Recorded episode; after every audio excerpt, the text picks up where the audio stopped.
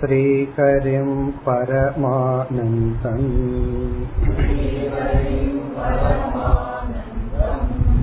उपदेष्टारमीश्वरम्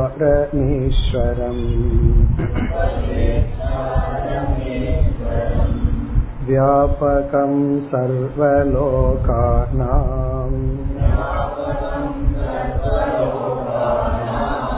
कारणं तं नमाम्यहम्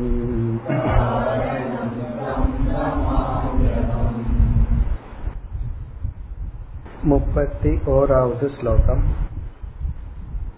अहं शब्देन विख्यातः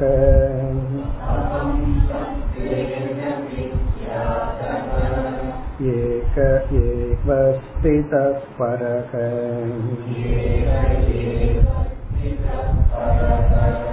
स्थूलत्वमेकतां प्राप्तः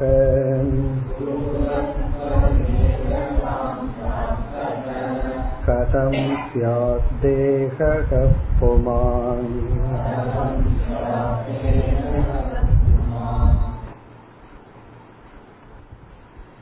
ஆத்ம அனாத்ம விசாரத்தில் தேகம் நான் அல்ல. அது அசத் ரூபமாக இருப்பதனால் பிறகு அகம் என்ற சொல்லுக்கு என்ன பொருள் என்பதையெல்லாம் கூறி வந்து பிறகு ஒரு பூர்வ பக்ஷியை உருவாக்கி அந்த பூர்வ பக்ஷியிடம் ஆசிரியர் அல்லது சித்தாந்தி கேட்கின்றார்.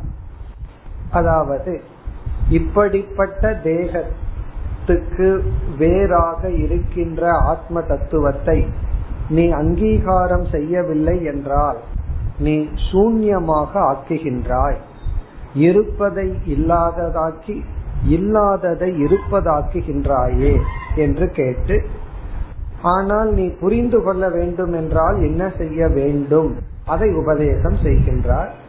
ஸ்ரத்தையினுடைய மகத்துவத்தை வலியுறுத்தி ஆத்ம ஞானத்தை அடைய உபாயத்தை கூறினார். சுவாத்மானம் ஸ்ருணு மூர்க்கத்துவம் சுவாத்மானம் ஸ்ருணு முதலில் உன்னை பற்றி நீ கேட்க வேண்டும்.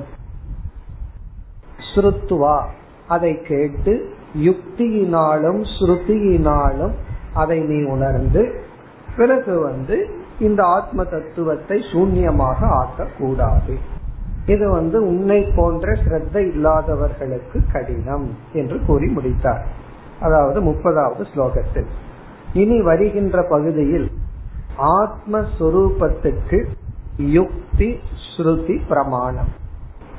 அதுல வந்து முதல்ல யுக்தி பிரமாணத்தை ஆரம்பித்தார். முப்பத்தி ஓராவது ஸ்லோகத்திலிருந்து முப்பத்தி மூன்றாவது ஸ்லோகம் வரை யுக்தியின் அடிப்படையில் நான் ஆத்மா இந்த தேகம் நான் அல்ல. அதை கூறிக்கொண்டு வருகின்றார். பிறகு ஸ்ருதி பிரமாணம் செய்து முடிவுரை செய்ய இருக்கின்றார். இந்த ஸ்லோகத்தில் முப்பத்தி ஓராவது ஸ்லோகத்தில் இங்கு என்ன யுக்தி கையாளப்படுகிறது? அதாவது சங்காதக ந வஸ்து என்பதுதான் யுக்தி. இது ஒரு விதமான யுக்தி. சங்காதம் என்றால் கூட்டம். ந வஸ்து என்றால் கூட்டம் என்பது ஒரு பொருள் அல்ல. சென்ற வகுப்பிலேயே நம்ம அறிமுகப்படுத்தினோம். ஐந்து பேர் கூட்டமாக நிற்கின்றார்கள். இப்ப நான் கூறுகின்றேன் அதுல ஒருவரை விட்டுட்டு மீதி கூட்டத்தை வர சொல்லு அப்படின்னா புரிந்து கொள்ளலாம். ஒருவரை தள்ளி மீதி நான்கு பேர் கூட்டம் வருவார்கள். நான் என்ன செய்கின்றேன் ஐந்து பேருடைய பெயரையும் சொல்லி அவர்களை விட்டு விட்டு கூட்டத்தை இங்கு வர சொல் என்றால் யார் வருவார்கள்? அப்போ கூட்டம் என்பது ஒரு பொருள் அல்ல. ஐந்து தனி நபர்களினுடைய சேர்க்கை. இப்ப கூட்டம்ங்கிறது ஒரு கான்செப்ட் இந்த கருத்தினுடைய அடிப்படையில் என்ன சொல்கின்றார்? நம்முடைய தேகம்ங்கிறது ஒரு கூட்டம். இந்த பாடிங்கிறது வந்து ஒரு கூட்டம். இந்த பாடிங்கிற கூட்டம் வந்து நான் அல்ல. காரணம் என்ன என்றால் கூட்டம்ங்கிறது ஒரு பொருள் அல்ல. நான் வந்து ஏகம் ஒன்றானவன். ஒன்றான நான் பல பொருள்களினுடைய சேர்க்கையாக இருக்கின்ற உடல் நான் அல்ல. அதைத்தான் குறிப்பிடுகின்றார். அகம் சப்தேன விக்யாதக அகம் சப்தேன. எப்பொழுதெல்லாம் நான் நான் என்று சொல்கின்றோமோ அந்த நான் என்ற சப்தத்தின் மூலமாக விக்யாதக. கியாதக என்றால் அறியப்படுகின்ற விக்யாதகன தெளிவாக அறியப்பட்டு கொண்டுள்ள. இப்ப நான் நான் என்ற சொல்லினால் தெளிவாக அறியப்பட்டு கொண்டிருக்கின்ற தத்துவமானது ஏகக. ஏகக அது ஒன்றுதான். இதுல நமக்கு சந்தேகம் இல்லை நான் பல நான் அல்ல. எட்டு வருஷத்துக்கு முன்னாடி இருந்த அதே நான் தான் இன்னைக்கு இருக்கேன் பத்து வருஷத்துக்கு அப்புறம் அதே நான் தான் இருக்க போகின்றேன். இப்ப நான்கிறதுல வந்து அந்த நான் வேற இந்த நான் வேற அப்படின்னு இல்லை. அப்படி இருந்தா என்ன ஆகும்? ஒருவர்கிட்ட ஒரு பத்து வருஷத்துக்கு முன்னாடி கடன் வாங்கியிருக்கோம். இப்ப கேக்குறாருன்னா என்ன சொல்லுவோம்? அந்த கொடுத்தவங்கிட்ட கேளு. அந்த ஆள் இப்ப இல்லையே. இப்ப இங்க இல்ல. அந்த ஆள் வேற நான் வேறேன்னு சொல்லுவோம். அப்படி சொல்ல முடியாது.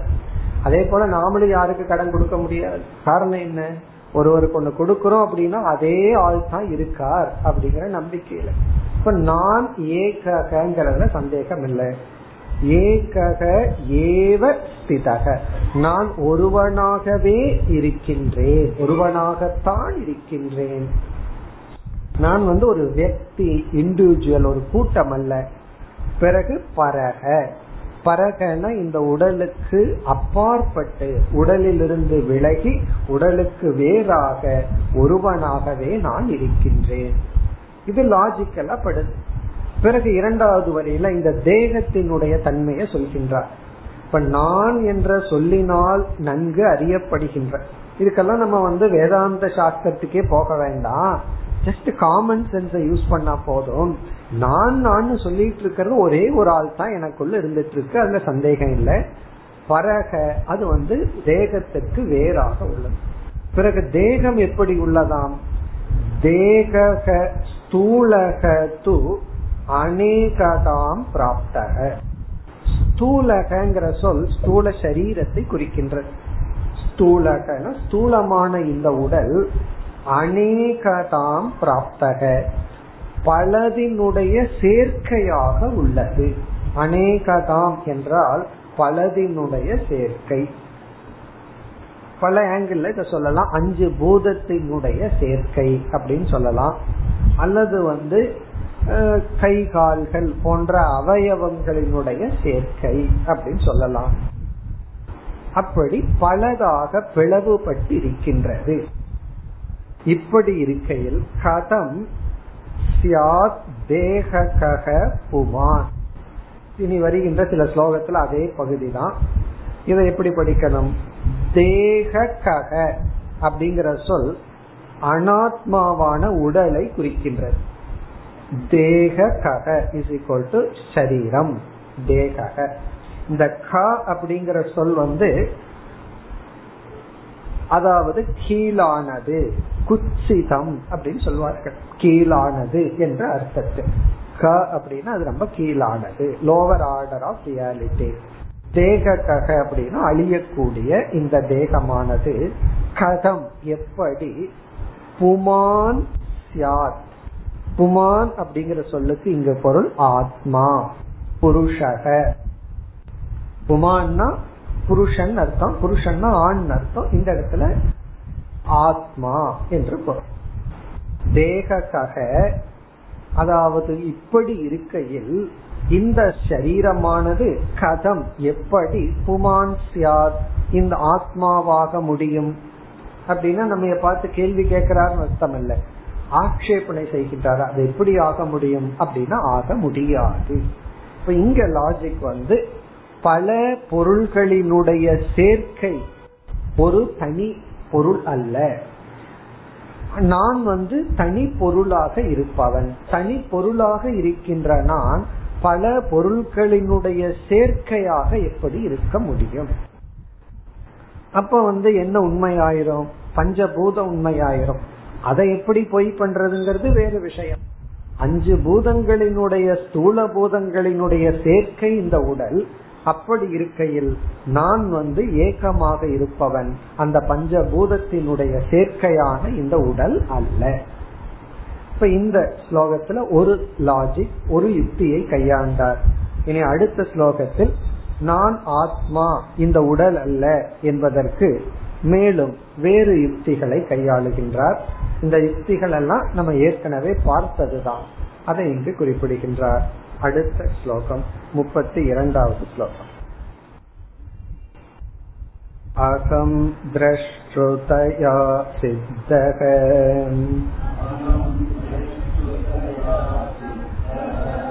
देहो दृश्यतया स्थितः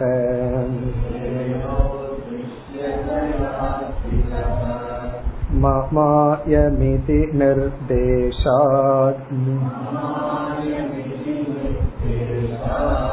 कथं स्याद्देहः पुमान्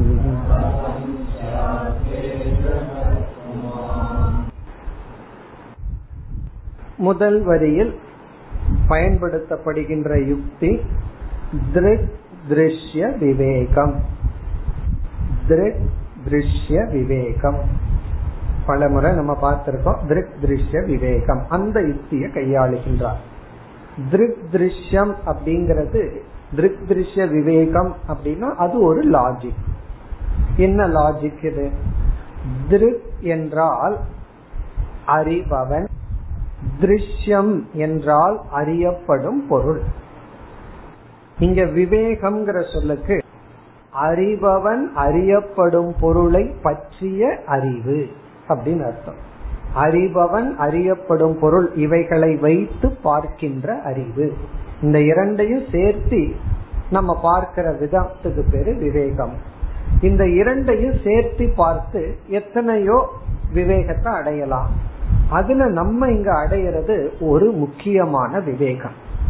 ஆனா எளிமையான விவேகம் அது என்னவென்றால் எது திருக்காக உள்ளதோ அந்த திருக்குக்கு எது திருஷ்யமாக உள்ளதோ அந்த திருக் தன்னுடைய திருஷ்யத்தை காட்டிலும் வேறானது.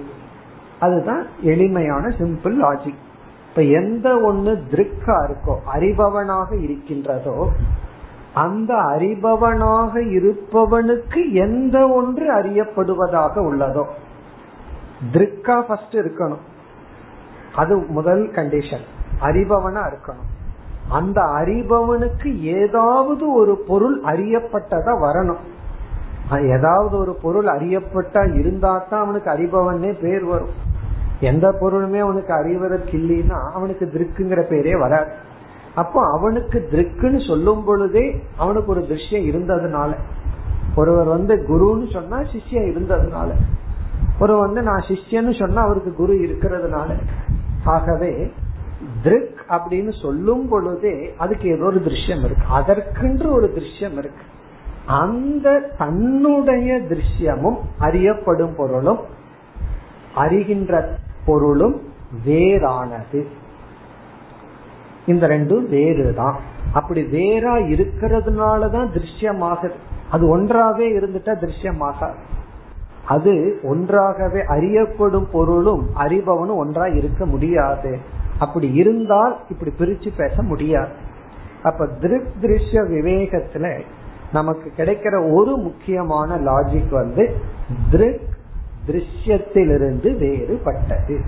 எதையெல்லாம் நான் அறிகின்றேனோ இது என்னுடைய அறிவுக்கு பொருளாக வந்து விட்டது என்றால் அது வேறு நான் வேறு. அதுதான் இந்த இடத்துல நமக்கு முக்கியம். நான் உடல் அல்ல.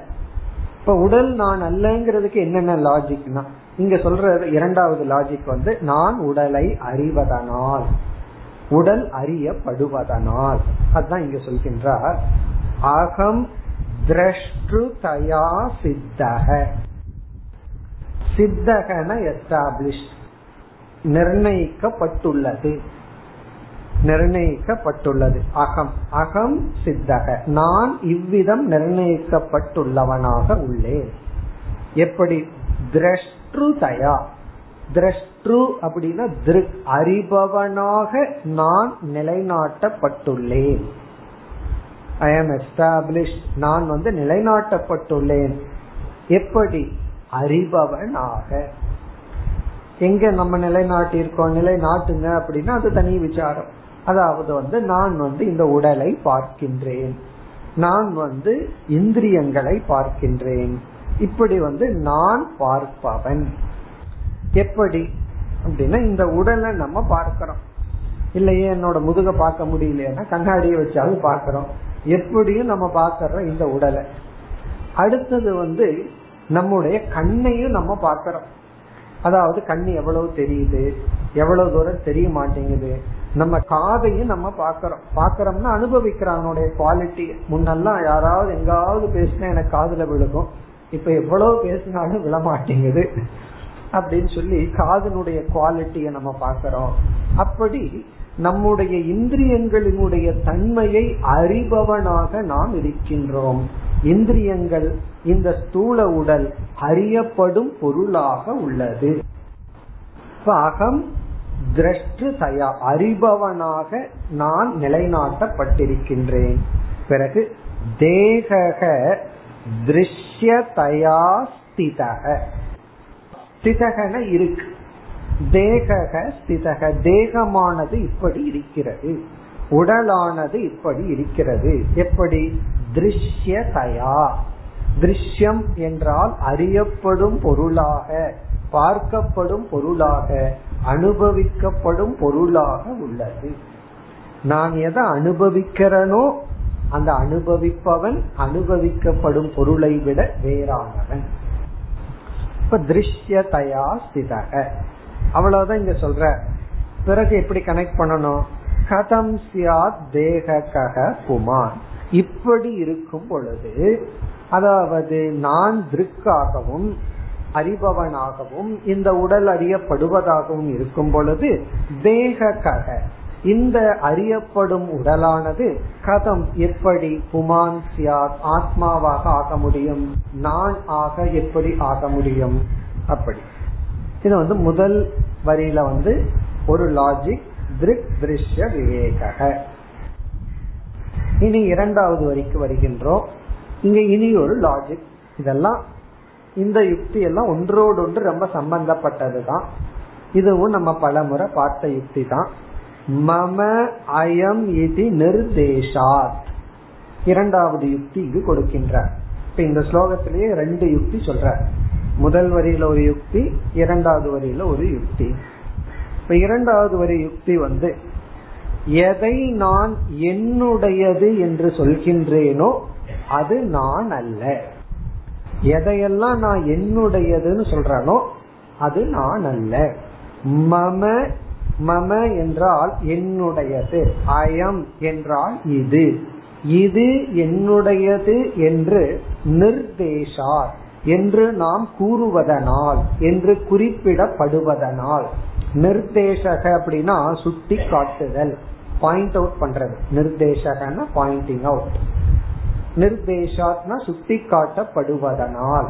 இங்க அயம்ங்கிறது தேகக. அயம் தேகக மம இந்த உடம்பு என்னுடையது என்று நாம் சொல்வதனால். இதே நம்ம பார்த்ததுதான் பல முறை அதாவது என்னுடையது அப்படின்னு நான் உன்ன சொன்னிட்டேன் அப்படின்னா அது நான் அல்ல. ஏன்னா நான்கிறது வேற என்னுடையது அப்படிங்கிறது வேற. இந்த என்னுடையதுங்கிறது இலக்கணப்படியே சம்பந்தே சஷ்டின்னு சொல்லுவார்கள். இந்த ஆறாவது விபக்தி ஆறாவது வேற்றுமை இருக்கே உடைய அப்படின்னா அங்க ஒரு சம்பந்தம் உள்ளது அப்படின்னு இலக்கணத்துல இருக்கு. இந்த சம்பந்தம் அப்படின்னாவே இரண்டு பொருள் இருக்கின்றது. சம்பந்தம்னாவே ரெண்டு பேர். நான் சம்பந்தம் வச்சிருக்கிறேன்னு சொல்லிட்டு யாரோடனா யார் இல்லைன்னு சொல்ல முடியாது. யாரோட ரிலேஷன்ஷிப் என்ன சம்பந்தம் வச்சிருக்கிறேன்? பிசினஸ் பார்ட்னரா அல்லது வந்து ஃப்ரெண்டா எப்படிப்பட்ட ரிலேஷன்ஷிப் அப்ப என்னுடையது அப்படின்னு சொன்னாவே சம்பந்தி சம்பத்தக அப்படின்னு பிரிக்கப்படும். இப்ப இங்க வந்து மம அயம் என்னுடைய தேகம் சொன்னதுல இருந்து நான் ஒருவன். எனக்கு என்னுடைய உடைமை என்று ஒன்று இருக்கின்றது. அந்த உடைமை எப்படி நான் ஆவேன்? மீண்டும் அதேதான் கதம் சியாத் தேக புமார் மம என்று சொல்வதற்கு விஷயமாக உள்ள இந்த உடலானது கதம் எப்படி புமான் ஆத்மாவாக ஆக முடியும்? இப்ப இங்கேயும் நம்ம என்ன சொல்லுகிறோம்? என்னுடையதுங்கிறது உடலை நாம் குறிப்பிடுவதனால். இதை நம்ம பல முறை பார்த்திருக்கோம். என்னுடைய உடல். என்னுடைய உடல் சரியில்லை. என்னுடைய உடல் நல்லா இருக்கு. என்னுடைய உடல் இப்படி இருக்கின்றது என்றெல்லாம் நம்ம இந்த உடலை சொல்றோம். என்னுடைய கண்கள் என்னுடைய காது. இப்படி எல்லாம் நம்ம சொல்றதுல இருந்து என் உடையது. அந்த உடமையினால சம்சாரம் வரலாம் அது வேற விஷயம். பிறகு அந்த உடைமை இடத்துல எப்படிப்பட்ட பாவனை இருக்கணுங்கிறது தனிப்பட்ட விசாரம். ஆனால் என்னுடையது என்பது நான் அல்ல. இப்ப இந்த ஸ்லோகத்துல வந்து இரண்டு யுக்தி இரண்டுமே நம்ம பல முறை பார்த்த யுக்தி தான். ஆகவே இதன் அடிப்படையில் பார்க்கும் பொழுது நான் உடல் அல்ல. இனி அடுத்த ஸ்லோகத்தில் அடுத்த ஒரு யுக்தியை பயன்படுத்துகின்றார். அதுவும் நாம் அறிந்த யுக்தி தான். முப்பத்தி மூன்றாவது ஸ்லோகம். अकं विकारहीनस्तो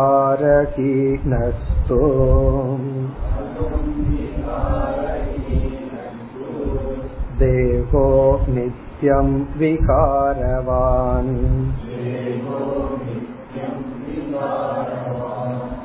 इति प्रतीयते साक्षात् कथं स्यास्तेकः पुमान्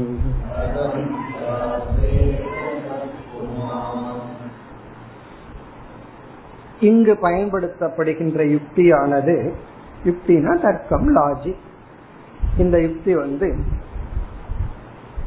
ஒன்று மாறிக்கொண்டே இருக்கின்றது அந்த மாற்றத்தை விகாரம் அப்படின்னு சொல்றோம் யாராவது ஒருவன் அந்த மாற்றங்களை அறிந்தால். இரண்டு மாற்றம் மூன்று மாற்றம் நான்கு மாற்றம்னு மாறிட்டே இருக்கு. அந்த மாற்றங்களை ஒருவன் அறிந்து கொண்டு இருந்தால் அறிபவன் அந்த மாற்றத்திற்கு வேறுபட்டவனாக இருக்கின்றான். அறிபவன் வந்து அந்த விகாரத்திலிருந்து வேறுபட்டவனாகத்தான் இருந்தாக வேண்டும். காரணம் விகாரம் அப்படிங்கறது ஒரு விதமான மரணம். விகாரம்ங்கிறது ஃபார்ம் ஆஃப் டெத்து தான். ஒரு புழு வந்து அப்படியே பட்டாம்பூச்சியா மாறுது. அப்படின்னு என்ன அர்த்தம்? அந்த புழு புழுங்கிற தன்மையிலே மரணம் அடைகின்ற அதனுடைய நேச்சர் அது போயாச்சு. போய் அது பட்டாம்பூச்சியா அது வருது. அப்போ புழு பட்டாம்பூச்சியா மாறுது அப்படின்னு சொல்லும் பொழுது விகாரம்னு சொன்னாலும் கூட அங்க என்ன நடந்திருக்குன்னா ஒரு பெரிய மரணமே நடந்திருக்கு. இப்ப அந்த புழுவுக்குள்ள இருக்கிற ஒரு ஜீவன் நானே தான் ஒரு சிறிய இலைக்குள்ள கூண்டுக்குள்ள இருந்தேன். இப்ப நானே தான் பறந்துட்டு இருக்கிறேன்னு அது உணரும். ஒரு காலத்துல நான் அப்படி இருந்தேன் இப்ப இப்படி இருக்கேன் அப்படின்னு அது உணரும். காரணம் என்ன என்றால் இந்த மாற்றத்தை பார்ப்பவன் அந்த மாற்றத்துடனே இறந்து விடுவதில்லை. அப்படி இறந்துட்டா அதை உணர முடியாது. இப்ப இளமை காலம் நமக்கு ஞாபகம் இருக்கு. பிறகு வந்து முதுமை காலத்துல வரும் பொழுது இதுவரைக்கும் வாழ்ந்த காலம் ஞாபகம் இருக்கு. ஒவ்வொரு அவஸ்தையும் ஒவ்வொரு காலமும் நமக்கு ஞாபகம் இருக்கிறதுனால அந்த மாற்றத்தை நம்ம பார்த்ததுனால நாம் அந்த மாற்றத்திற்கு அப்பாற்பட்டவர்களாக இருக்கின்றோம். சப்போஸ் நாமளே அந்த மாற்றத்துக்கு உட்பட்டவளாக இருந்தால் அந்த மாற்றத்தை நாம் பேச முடியாது. இந்த லாஜிக் நம்ம நார்மலா எங்க பயன்படுத்துவோம்னா அந்த கணிக விஞ்ஞானவாதிக்கு சொல்லுவோம். அவன் சொல்லுவான் ஆத்மா வந்து ஒவ்வொரு க்ஷணமும் பிறந்து பிறந்து இறக்குது அப்படின்னு சொல்லி. நம்ம கேக்குறோம் ஒரு ஆத்மா ஒரு க்ஷணத்துல பிறக்குது. பிறகு அந்த ஆத்மா இறந்தாச்சு. அடுத்த கணத்துல வந்து புதிய ஆத்மா பிறக்குது இறக்குதுன்னு சொன்னையே.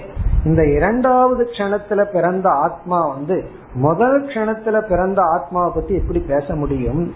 இல்ல ஒரே மாதிரி இருக்குன்னா அந்த ஒரே மாதிரி இருக்கிறது தான் எப்படி பேச முடியும்? ஆகவே இந்த க்ஷணிக விஜயானம்ங்கிறது வந்து தவறு. என்ன காரணம் சொல்றோம்? இந்த க்ஷணிகத்தை பார்ப்பவன் க்ஷணிகமாக இருக்க முடியாது. இப்ப எந்த ஒரு நியதி எடுத்துட்டாலும் மாற்றம் ஒன்று தொடர்ந்து நடந்தால் அதற்கு ஆதாரமாக மாற்றம் இல்லாத ஒன்று இருக்க வேண்டும். இன்னும் சிம்பிளான எக்ஸாம்பிள் வேணும்னா ரயில் ஓடிட்டு இருக்குன்னா தண்டவாள ஓடக்கூடாது. அது ஓட ஆரம்பிச்சிருக்குன்னு வச்சுக்கோங்க என்ன ஆகும்னா ரெண்டும் ஓடாது. ரயிலும் ஓடாது அப்புறம் இதுவும் ஓடாது. அப்போ தண்டவாளம் வந்து மாறாம இருந்தா தான் அதன் மீது ஒரு மாற்றம் நிகழும். அதே போல நான் வந்து அனைத்து விதமான விகாரமும் மாற்றமும் அற்றவன். பிறகு இந்த தேகம் இருக்கே. ரெண்டு தேகம் ஸ்தூல தேகம் சூக்ம தேகம் அது என்றுமே மாறிக்கொண்டே இருக்கின்றது. அதைத்தான் குறிப்பிடுகின்றார். அகம் விகார ஹீனக ஹீனகன ரஹிதக இல்லாதவன். விகார ஹீனகன விகாரம் அற்றவன். இந்த நான்கிறது வந்து விகாரம் அற்றவன் விகாரம்னா மாற்றம் சேஞ்ச் மாற்றம் அற்றவன். ஆனா சில பேர் என்ன பார்த்து சொல்றாங்களே நீ எல்லாம் மாறி போயிட்ட அப்படின்னு. அதனோட அர்த்தம் என்ன? முன்ன மாதிரி எல்லாம் நீ இல்ல. இப்ப எல்லாம் மாறிட்டியே அப்படின்னு. வேதாந்தம் படிச்சதுக்கு அப்புறம் அப்படி சொன்னா நல்லா தான் இருக்கும். ஆனா எப்படி சொல்லணும். நல்லா மாறிட்டியேன்னு சொல்லணும். நீ எல்லாம் மாறிட்டியே அப்படின்னு சொல்றாங்களேன்னா அந்த இடத்துல அவங்க சொல்றது நான்கிற ஆத்மாவை சொல்லல. மனசு சொல்கிறார்கள். நம்ம மனது வந்து மாறி இருக்கு. சோ நம்ம பிஹேவியர்ல ஒரு மாற்றம் இருக்கு. அதை சொல்கிறார்கள். அப்ப அந்த மாற்றம் அப்படிங்கிறது உடலிலும் மனதிலும் நம் நடத்தியிலும் வந்து கொண்டே இருக்கும். ஒருவன் வந்து மாறாம அப்படியே இருந்தான்னு வச்சுக்கோமே கண்டிப்பா ப்ராப்ளம் இருக்குன்னு அர்த்தம் அவர்கிட்ட. அப்போ அனாத்மா லெவல்ல மாற்றம் வந்துட்டே இருக்கணும். அதாவது மாறாமலே இருக்கா அப்படின்னா ஒன்னாம் கிளாஸ்லயே படிச்சுட்டு இருக்கிறோம்னு அர்த்தம். ரெண்டாம் கிளாஸுக்கு வரக்கூடாதுன்னு அர்த்தம். அப்போ மாற்றம் அப்படிங்கிறது கம்பல்சரி அது வரலினா தான் ப்ராப்ளம் அதனாலதான் ஒரு குழந்தை ஒரு ஸ்டேஜுக்கு மேல பேசல அப்படின்னா டாக்டர்கிட்ட எடுத்துட்டு போயிடலாம் பிறந்த குழந்தை பேசலீங்கன்னா டாக்டர்கிட்ட கூட்டு போக மாட்டோம். கூட்டு போன என்ன சொல்லுவாரு? அவருக்கு ட்ரீட்மெண்ட் கொடுத்தாலும் சொல்லுவாரு? ஆகவே பிறகு வந்து நமக்கு தெரியும் அந்த வயசுல அது பேசாது. ஒரு ஸ்டேஜ் வரும்போது மாறணும். அப்புறம் ஓடணும். இந்த மாதிரி எல்லாம் நடக்கணும் அப்படின்னு இப்ப மாற்றம் அப்படிங்கிறது கண்டிப்பாக நிகழ வேண்டும். எதுல? அனாத்மாவில. பிறகு நான்கிற இடத்தில் மாற்றம் இல்லை. ஆகவே என்ன அர்த்தம்னா அப்படி இருக்கும் பொழுது விகாரமான தேகம் எப்படி? நான் ஆக முடியும். இப்ப இந்த மூணு ஸ்லோகத்துல பார்த்தோம்னா கொஞ்சம் காமன் சென்ஸ் இருந்தாவே புரிஞ்சிடும் போல் இருக்கு. என்ன? நான் வந்து தேகம் அல்ல. அந்த கொஞ்சம் காமன் சென்ஸ் தான் ரொம்ப ரேரா இருக்கிறதுனால புரியவில்லை போல் இருக்கு. அப்படி யுக்தியிலேயே மிக தெளிவா கூறியுள்ளார். அகம் விகாரஹீனக. தேகக விகாரவான். தேகக து ஆனால் து அப்படின்னா ஆனால் தேகக இந்த உடலோ விகாரவான் விகாரத்துடன் கூடி உள்ளது விகாரவான் அப்படின்னா அதனுடன் கூடி உள்ளது தனவான் அப்படின்னா பணத்துடன் கூடி இருப்பவன் விகாரவான் அப்படின்னு சொன்னா விகாரத்துடன் கூடி உள்ளது சரி அந்த விகாரம் எப்பொழுது நடக்கிறதுனா நித்தியம் எப்பொழுதும் எல்லா காலத்திலும் விகாரம் ஆகிக்கொண்டே இருக்கின்றது. கான்ஸ்டன்டா அதாவது நித்தியம் அப்படின்னா தொடர்ந்து இடைவெளி இல்லாமல் என்றும். இதி பிரதீயதே சாட்சாத் இங்க வந்து சங்கரர் என்ன சொல்றாரு? இது யுக்தி அல்ல. இது யுக்திக்கு ஒரு ஸ்டெப் கீழே இருக்கு. இது வந்து நேரடியா கண்ணுக்கு எதிர தெரியிற ஒரு அனுபவம் அப்படின்னு சொல்ற யுக்தினாவது கொஞ்சம் புத்திய பயன்படுத்தணும். நீ புத்தியவே பயன்படுத்த வேண்டாம். சாட்சாத் பிரதீயத்தைனா டைரக்டா அனுபவிக்கப்படுகிறது அல்லவா? பிரதீயத்தைனா எவிடன்ட் அர்த்தம். தெரிகின்றது. சாட்சாத்னா எந்த விதமான வேறு சூக்ம பிரமாணம் இல்லாமல். பிரமாணத்திலேயே ஸ்தூல பிரமாணம் சூக்ம பிரமாணம் இருக்கு. நம்ம கண்ணுல பாக்குறோம் அது ஸ்தூலம். அதுக்கு எந்த லாஜிக் வேணும்? கண்ணுல பாக்குற என்ன தெரியுதுன்னு சொல்றதுக்கு நம்ம ஏதாவது யோசிக்கணுமா? ஒன்னும் யோசிக்க வேண்டாம். பாக்குற இது தெரியுதுன்னு சொன்னா போதும். ஆனா ஒரு போர்டுல வந்து கணக்கு போட்டப்பட்டிருக்கு. அது என்னன்னு புரிஞ்சு சொல்றதுக்கு தான் யோசிக்கணும். என்னமோ எழுதியிருக்குன்னு சொல்றது வந்து ஸ்தூல பிரமாணம் பிறகு அதை பார்த்து ஆராய்ச்சி பண்ணி யுக்தி பூர்வமா பண்ணணும்னா பிரமாணம் சூக்மமாகுது அதனாலதான் பிரமாணம் மேல போக போக பிரமாத ஆள் குறைஞ்சிட்டே வருது. ஒன்னாம் கிளாஸ்ல பார்த்தோம்னா ஏல இருந்து ஜெட் வரைக்கும் சில ஸ்கூல்ல இருக்கும். பிஹெச்டி எத்தனை பேர் இருப்பாங்க? அப்படி மேல போக போக ஆள் ஏன் குறையுதுன்னா பிரமாணம் வந்து அங்க சூக்மம் மாத்துது. ஸ்ருதி பிரமாணம்னு வரும்போது ஆல்மோஸ்ட் நில்லாக போகுது. அப்படி அதை கேட்கறதுக்கு ஆளே இல்லாம இருக்கிற மாதிரி இருக்கு. இப்ப இங்க வந்து சாட்சாத் பிரதீயதேன்னு சொன்னா நேரடியாகவே தெரிகிறது அல்லவா? அதாவது நம்முடைய உடல் மனம் அது மாறிக்கொண்டே இருக்கு. நான் வந்து மாறாமல் இருக்கின்றேன். இது நன்கு விளங்குகின்றது. இப்படி இருக்கையில் தேகக இந்த ஸ்தூல உடலானது கதம் புமான் சியாத் எப்படி ஆத்மாவாக முடியும்? இந்த மூன்று ஸ்லோகத்துல இவர் வந்து யுக்தியை கையாண்டு தர்க்க ரீதியாக கொஞ்சம் சிந்தித்து பார்த்தால் நான் இந்த உடல் அல்ல நான் ஆத்மஸ்வரூபம் அப்படிங்கிறது விளங்குகிறதுன்னு சொல்ற. இந்த அனாத்மா நித்திய விகாரவான்னு சொன்னார். நான் வந்து இந்த விகாரமான அனாத்மா அல்ல அப்படிங்கறது அளவுதான் யுக்தியில நம்ம போக முடியும். பிறகு நான் நித்தியமானவன்கிறதுக்கு வேறு பிரமாணம் கிடையாது. அது எந்த விதத்திலையும் தர்க்க ரீதியா நிலைநாட்ட முடியாது. ஆகவே அகம் தேக விலட்சணக நான் இந்த தேகத்திலிருந்து வேறானவன்கிற வரைக்கும் நம்ம யுக்திங்கிற பிரமாணத்தை பயன்படுத்தி கொஞ்சம் காமன் சென்ஸ் அனுபவத்தை கொஞ்சம் ஆராய்ச்சி செஞ்சு பார்த்தா நமக்கு விளங்கும். பிறகு நான் வந்து அழியாதவன் நான் என்றும் உள்ளவன் அப்படிங்கிற விஷயமோ பிறகு நான் வந்து இந்த உலகத்துக்கே ஆதாரமா இருக்கிற பிரம்மந்தான்ங்கிற விஷயமோ நமக்கு ஒரு புதிய பிரமாணத்திலிருந்து வரணும். ஏற்கனவே இருக்கிற யுக்தியில நம்ம வந்து அறிய முடியாது. அப்படி அறிவதா இருந்தா தர்க்க சாஸ்திரத்தை சார்ந்தவர்கள் என்னைக்கோ அறிஞ்சிடலாம். இந்த தர்க்க சாஸ்திரம் படிக்கிறாங்களே அவர்கள் மாதிரி பிரெயினை யூஸ் பண்றவங்க யாரும் கிடையாது. நம்ம எல்லாம் அதுல வந்து அஞ்சு பர்சன்ட் யூஸ் பண்ணிருக்க கூட மாட்டோம். அது அந்த அளவுக்கு யூஸ் பண்ணாவே வேதாந்தத்துக்குள்ள வந்தா புரிஞ்சிடும். நம்ம என்ன சொல்லுவோம் தர்க்கம் ஓரளவுக்கு படிங்க அதிகமா படிக்காதீங்கன்னு சொல்லுவோம். காரணம் என்ன? அவ்வளவு தூரம் பிரெயினை யூஸ் பண்றோம். யூஸ் பண்ணி கடைசியில என்ன முடிவுக்கு வர்றாங்கன்னா அவங்க வந்து தேகம் நான் வேறு உலகம் சத்தியம் இப்படி எல்லாம் முடிவு செய்கிறார்கள். இதுல இருந்து என்ன தெரிகிறது? தர்க்க ரீதியா ஓரளவுக்கு தான் சில உண்மையை புரிந்து கொள்ள முடியும். அதற்கு மேல் நான் நித்தியமான ஆத்மா நானே பிரம்மன் நானே இந்த உலகத்திற்கு ஆதாரம் இந்த உலகம் வெறும் தோற்றம். இப்படிப்பட்ட ஞானத்துக்கெல்லாம் ஸ்ருதி என்ற ஒரு புதிய சூக்மமான மேலான பிரமாணத்துக்கு செல்ல வேண்டும். ஆகவே அடுத்த ஸ்லோகத்திலிருந்து ஸ்ருதி பிரமாணத்துக்கு செல்கின்றார். ஏற்கனவே அந்த சிஷ்யன்கிட்ட என்ன சொன்னார்? அது அந்த மூர்க்கன்னு சொல்லி பேசினாரே அவங்கிட்ட என்ன சொன்னார்? ஸ்ருத்தியா யுக்தியாச்ச புருஷம். ஸ்ருணு ஸ்ருதியின் பிரமாணத்தின் துணை கொண்டும் யுக்தியின் பிரமாணத்தின் துணை கொண்டும் நீ கேட்க வேண்டும் சொன்னார். முதல்ல யுக்தியை பயன்படுத்தி விட்டார்.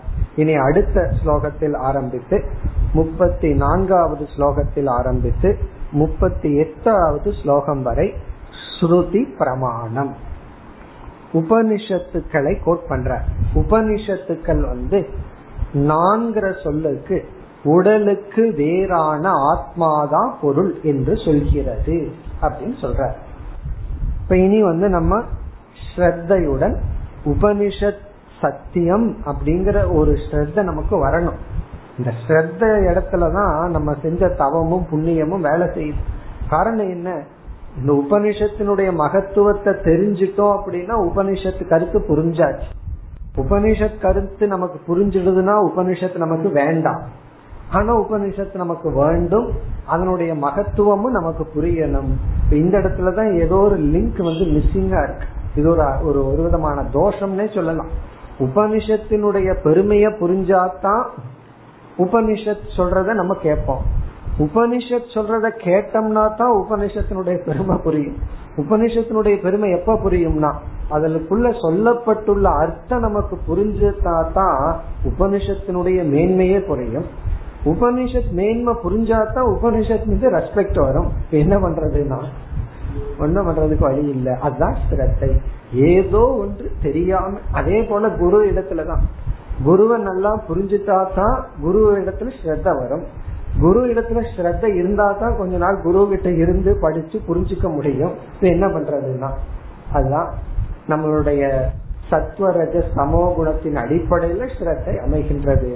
இனி என்ன சொல்ல போற உபனிஷத் மீது ஸ்ரத்தை வைத்து அது சொல்றது அப்படியே சத்தியம்ங்கிற நம்பிக்கையில் உபனிஷத் இவ்விதம் சொல்கின்றது. அதன் அடிப்படையில் நான் எப்படி தேகமாக முடியும்? இனிமேல் வருகின்ற பகுதி பூரா உபனிஷத் கொட்டேஷன்ஸ் தான். எதுவுமே நமக்கு புதிதான கருத்தல்ல. ஜஸ்ட் ஒரு அஞ்சாறு ஸ்லோகத்தில் என்ன செய்யறார் உபனிஷத்தை கோட் பண்றார். உபனிஷத்துக்களில் மிக தெளிவாக நான் தேகத்துக்கு வேறான ஆத்மா என்று சொல்லப்பட்டுள்ளது அவ்வளவுதான் முப்பத்தி எட்டாவது ஸ்லோகம் வரை நம்ம பார்க்க போகின்ற கருத்து முப்பத்தி நான்காவது ஸ்லோகம் यस्मात् परमिति श्रुत्या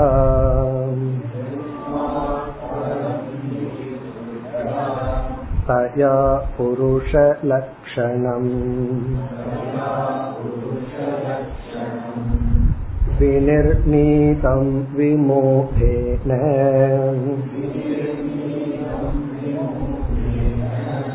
कथं स्याद्देहः पुमान्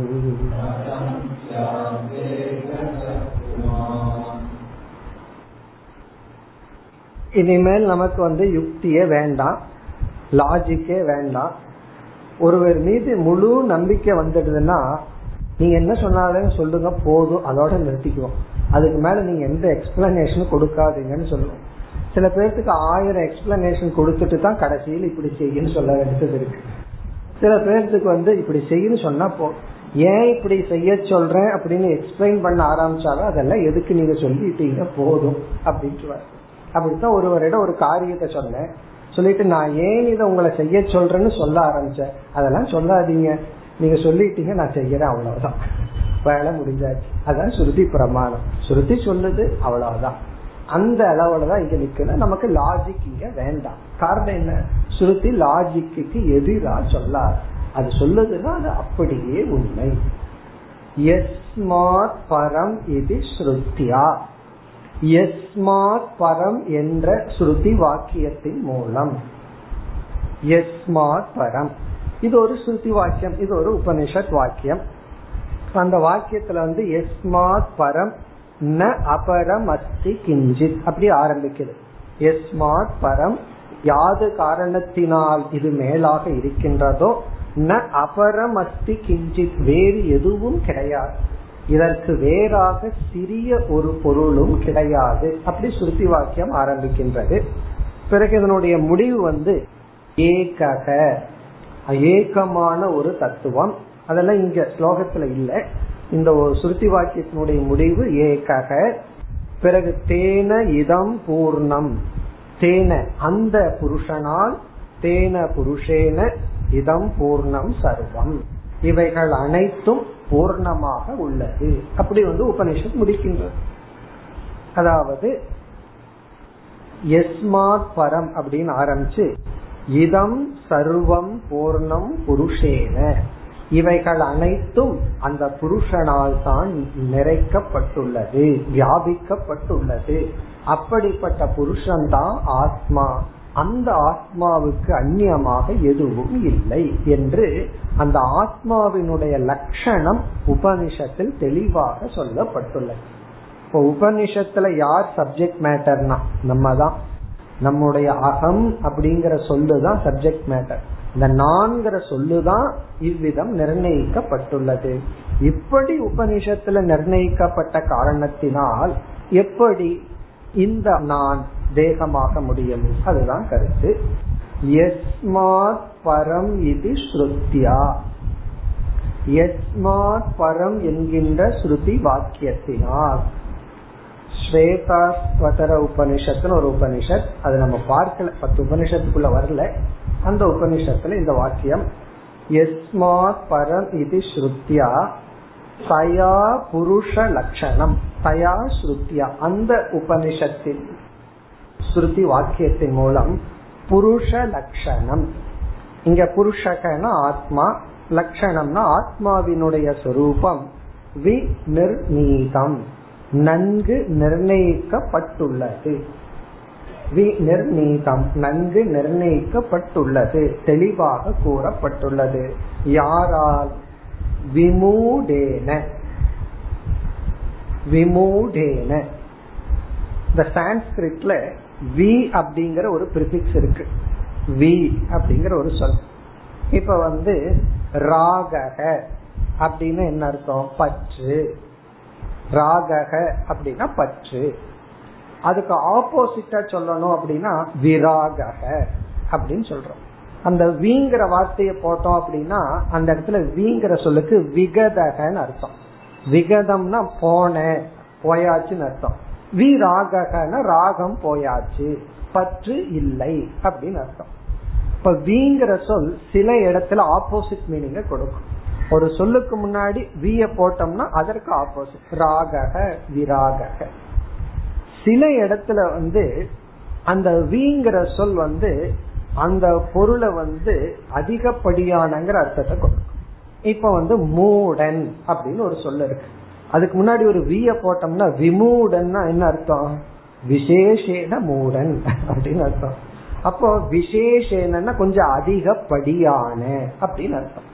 அப்போ விமூடகங்கிற சொல்லுக்கு வந்து மூடன் அந்த மூடர்களை எல்லாம் செலக்ட் பண்ணி எலெக்ஷன் வச்சு தேர்ந்தெடுத்தோம்னா யாரு வந்து முதல்ல வருவானோ அவன் யாருன்னா? விசேஷேன மூடன். இப்ப விசேஷேன அப்படின்னு என்ன அர்த்தம்? மூடர்கள்லயே கொஞ்சம் அதிகமான மூடன் அப்படின்னு அர்த்தம். அந்த வீங்கிற சொல்லு மட்டும் பாசிட்டிவ் அல்லது நெகட்டிவ் ஐடியா கொடுக்கும். இப்ப விமூடகங்கிற சொல்லு வந்து ரெண்டு அர்த்தம் இருக்கு. விகதக மூடகன்னு சொல்லலாம். மூடத்தனம் அற்றன்னு ஒரு அர்த்தம் இருக்கு. அல்லது அதிகமான மூடத்தனம் உள்ள அப்படின்னு ஒரு அர்த்தம் இருக்கு. அதனால வந்து நம்ம என்ன செய்யலாம்? ஒருத்தனை பார்த்து விமூடா அப்படின்னு சொல்லிடலாம். சிரிச்சிட்டாங்கன்னா விட்டுடலாம் சிரிக்கல கோவப்பட்டாங்கன்னா உடனே இந்த லாஜிக் ஆரம்பிச்சிடலாம்.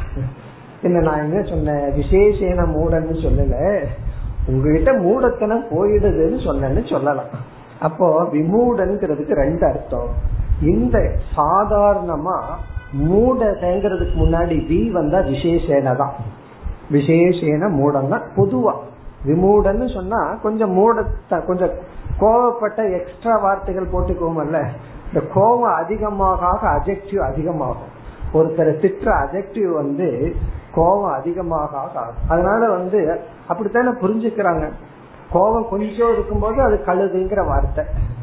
கொஞ்சம் அதிகமாச்சுன்னா அதுக்கு மேல ஒரு வார்த்தை.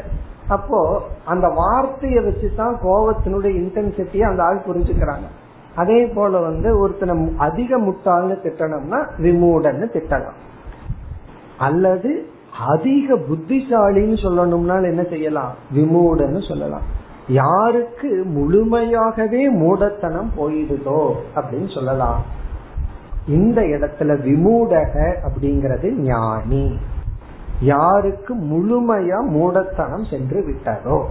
இப்போ விமூடேன ஞானினா வினிர்நீதம் ஞானியினால் நிர்ணயிக்கப்பட்டுள்ளது.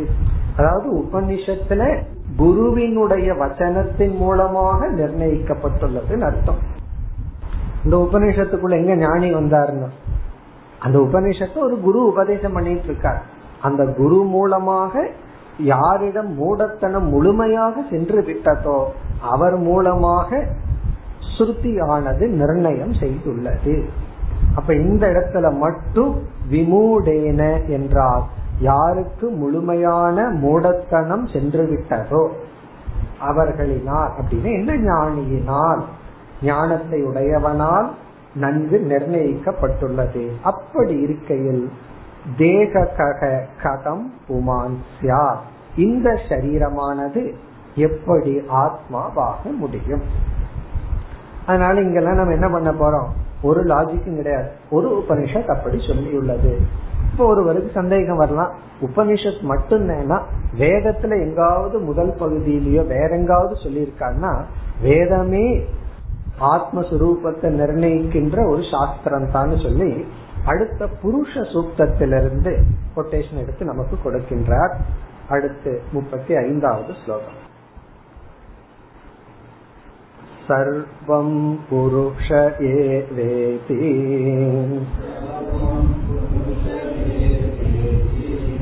सूक्ते पुरुषसंज्ञिते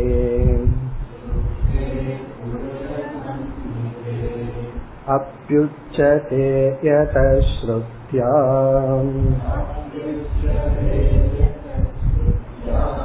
कथं स्याद्देहः पुमान्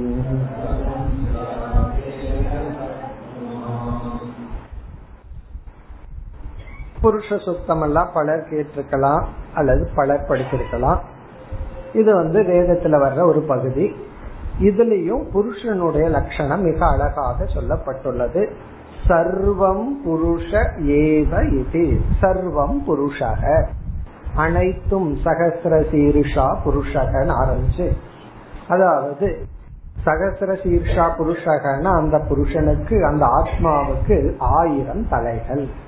அப்படின்னு என்னன்னா எல்லா தலையும் அந்த ஆத்மாவோட தலை தான் சகசிராட்சக ஆயிரம் கண். ஆயிரம் தலைனா ரெண்டாயிரம் கண்ணுன்னு சொல்லி இருக்கணுமே அப்படின்னா இங்க ஆயிரம்ங்கிற எண்ணிக்கைக்கு முக்கியத்துவம் இல்லை. ஆயிரம்னா எண்ணிக்கைக்கு அடங்காத அல்லது சர்வம் அனைத்தும்.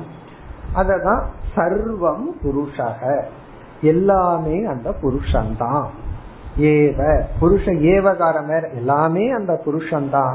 இந்த உலகத்தில் இருக்கிற அனைத்துமே அந்த ஆத்மஸ்வரூபம் தான் இந்த அனாத்மா மித்தியா என்ற கருத்தானது.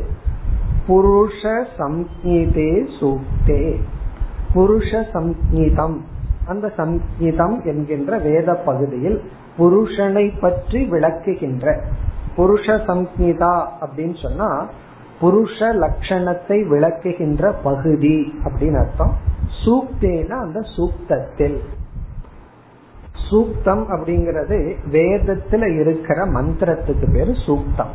அதாவது ஒரு இறைவனையோ அல்லது ஒரு தத்துவத்தையோ புகழ்ந்து வேதம் பாடிச்சுன்னா அதுக்கு பேரு சூக்தம். சூக்தம் அப்படின்னு சொன்னா மந்திரம் அப்படின்னு தான் பொருள் ஸ்லோகம் என்றுதான் பொருள் புருஷ சூக்தத்தில். அபி உச்சதே யதக சுத்தியா புருஷ சூக்தத்திலும் ஸ்ருத்தியா யதக உச்சதே. யாது காரணத்தினால் சொல்லப்பட்டுள்ளதோ அப்படின்னு என்ன அர்த்தம்? புருஷ ஏவ இதம் சர்வம். புருஷனுடைய லட்சணம் வந்து புருஷனே அனைத்துமாக இருக்கின்றான். ஆத்மாதான் அனைத்துமாக உள்ளது. அப்படி இருக்கும் பொழுது அனைத்தும் அனைத்துக்கும் காரணமாக உள்ளது. அப்படி இருக்கும்போது அந்த ஆத்மா அழிகின்ற தேகமாக எப்படி இருக்க முடியும். கதம் சியாத் தேக புமான். எப்படி அழிகின்ற இந்த தேகமாக ஆத்மா ஆகும். இங்கதான் நம்ம பார்த்துட்டோம். லாஜிக் வேண்டாம் யுக்தி வேண்டாம் உபனிஷத் அல்லது வேதமானது கூறியுள்ளது என்று. இனி அடுத்தது பிருகதாரண்யக உபனிஷத்தும் இவ்விதமே கூறுகிறது என்று அடுத்த ஸ்லோகத்தில் குறிப்பிடுகின்றார் முப்பத்தி ஆறாவது ஸ்லோகம் அசங்க புருஷ புரோக்தக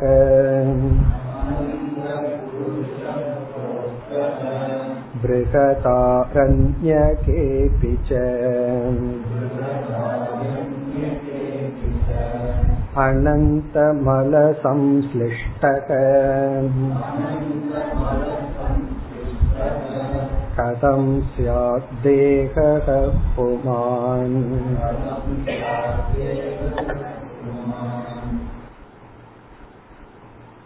பிருகதாரண்யக உபனிஷத்தில் புருஷ லட்சணம் இவ்விதம் சொல்லப்பட்டுள்ளது அசங்கோகி அயம் புருஷக ரொம்ப முக்கியமான லட்சணம் அந்த உபனிஷத் படிக்கும் போது படிச்சிருக்கோம் அசங்ககி அயம் புருஷக இந்த புருஷன் இந்த ஆத்மா அசங்கக அசங்ககன தேகத்திலிருந்து எந்த சம்பந்தமும் இல்லாதவன்.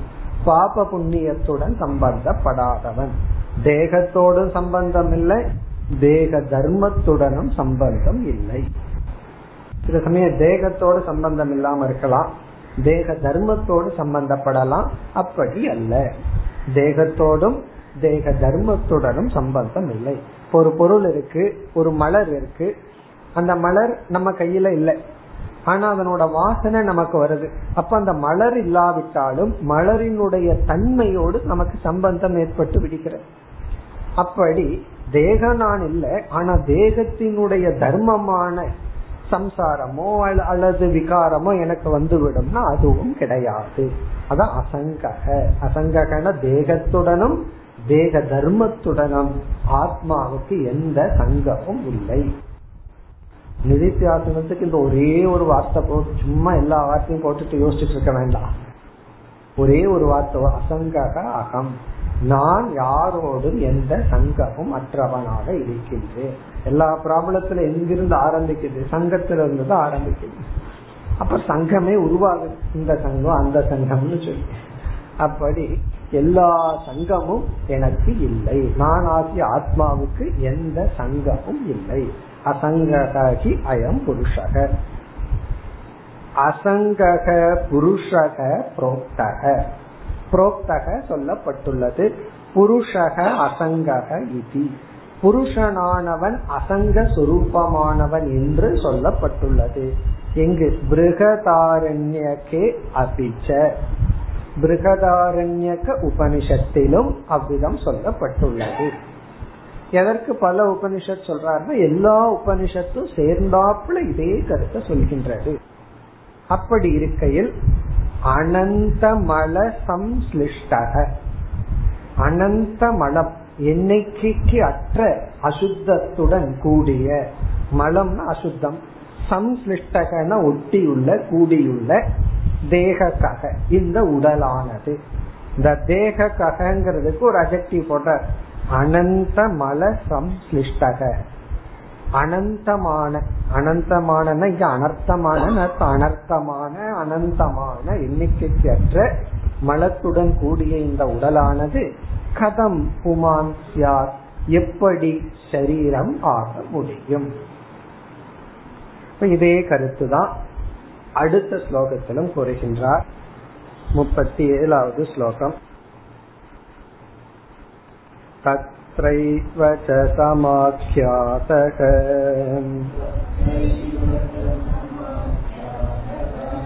स्वयं ज्योतिर्हि पुरुषः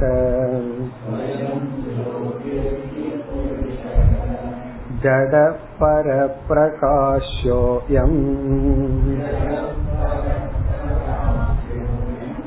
कथं स्यात् देहः पुमान्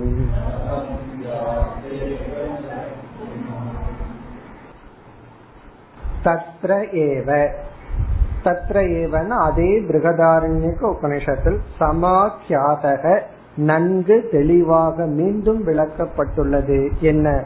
புருஷக ஸ்வயம் ஜோதிகி இந்த ஆத்மா புருஷன் என்பவன் ஸ்வயம் ஜோதியாக இருக்கின்றான் என்று. ஸ்வயம் ஜோதியாக இருக்கின்றான். இந்த சரீரம் ஸ்வயம் ஜோதி கிடையாது. இந்த சரீரம் ஸ்வயம் ஜோதியா இருந்தா என்ன ஆகிறது? நம்ம இருட்டுல போகணும்னு வச்சுக்கோமே எல்லாம் நம்ம பார்ப்பார்கள். நம்ம எல்லாரையும் நம்ம பார்ப்போம். அப்புறம் எதுக்கு சூரியன்? சூரியன் நமக்கு வேலை இல்லைன்ட்டு போயிடுவார். இப்ப இந்த சரீரம் வந்து ஸ்வயம் ஜோதி அல்ல. பிறகு இந்த சரீரம் எப்படிப்பட்டது? ஜடக. இரண்டாவது வரியில் ஜடக. பிறகு பர பிரகாஷக மற்றதால் பிரகாசப்படுத்தப்படுவது. பரேன ஆத்மனா. வேறு ஆத்மாவினால் பிரகாஷ்யக பிரகாசப்படுத்தப்படுவது அயம் அயம் தேகக பரப்பிரகாஷ்யக. மற்றதால் பிரகாசப்படுத்தப்படுவது அது ஜடமாக இருப்பது. கதம் சியாத் தேகக புமான். அப்படி இருக்கும் பொழுது எப்படி ஆத்மாவாக முடியும்? மேலும் அடுத்த வகுப்பில் தொடர்போம் ॐ पूर्णमधः पूर्णमिधं पूर्णात् पूर्णमुदच्छते पूर्णस्य पूर्णमादाय पूर्णमेवावशिष्यते ॐ शान्ति शान्ति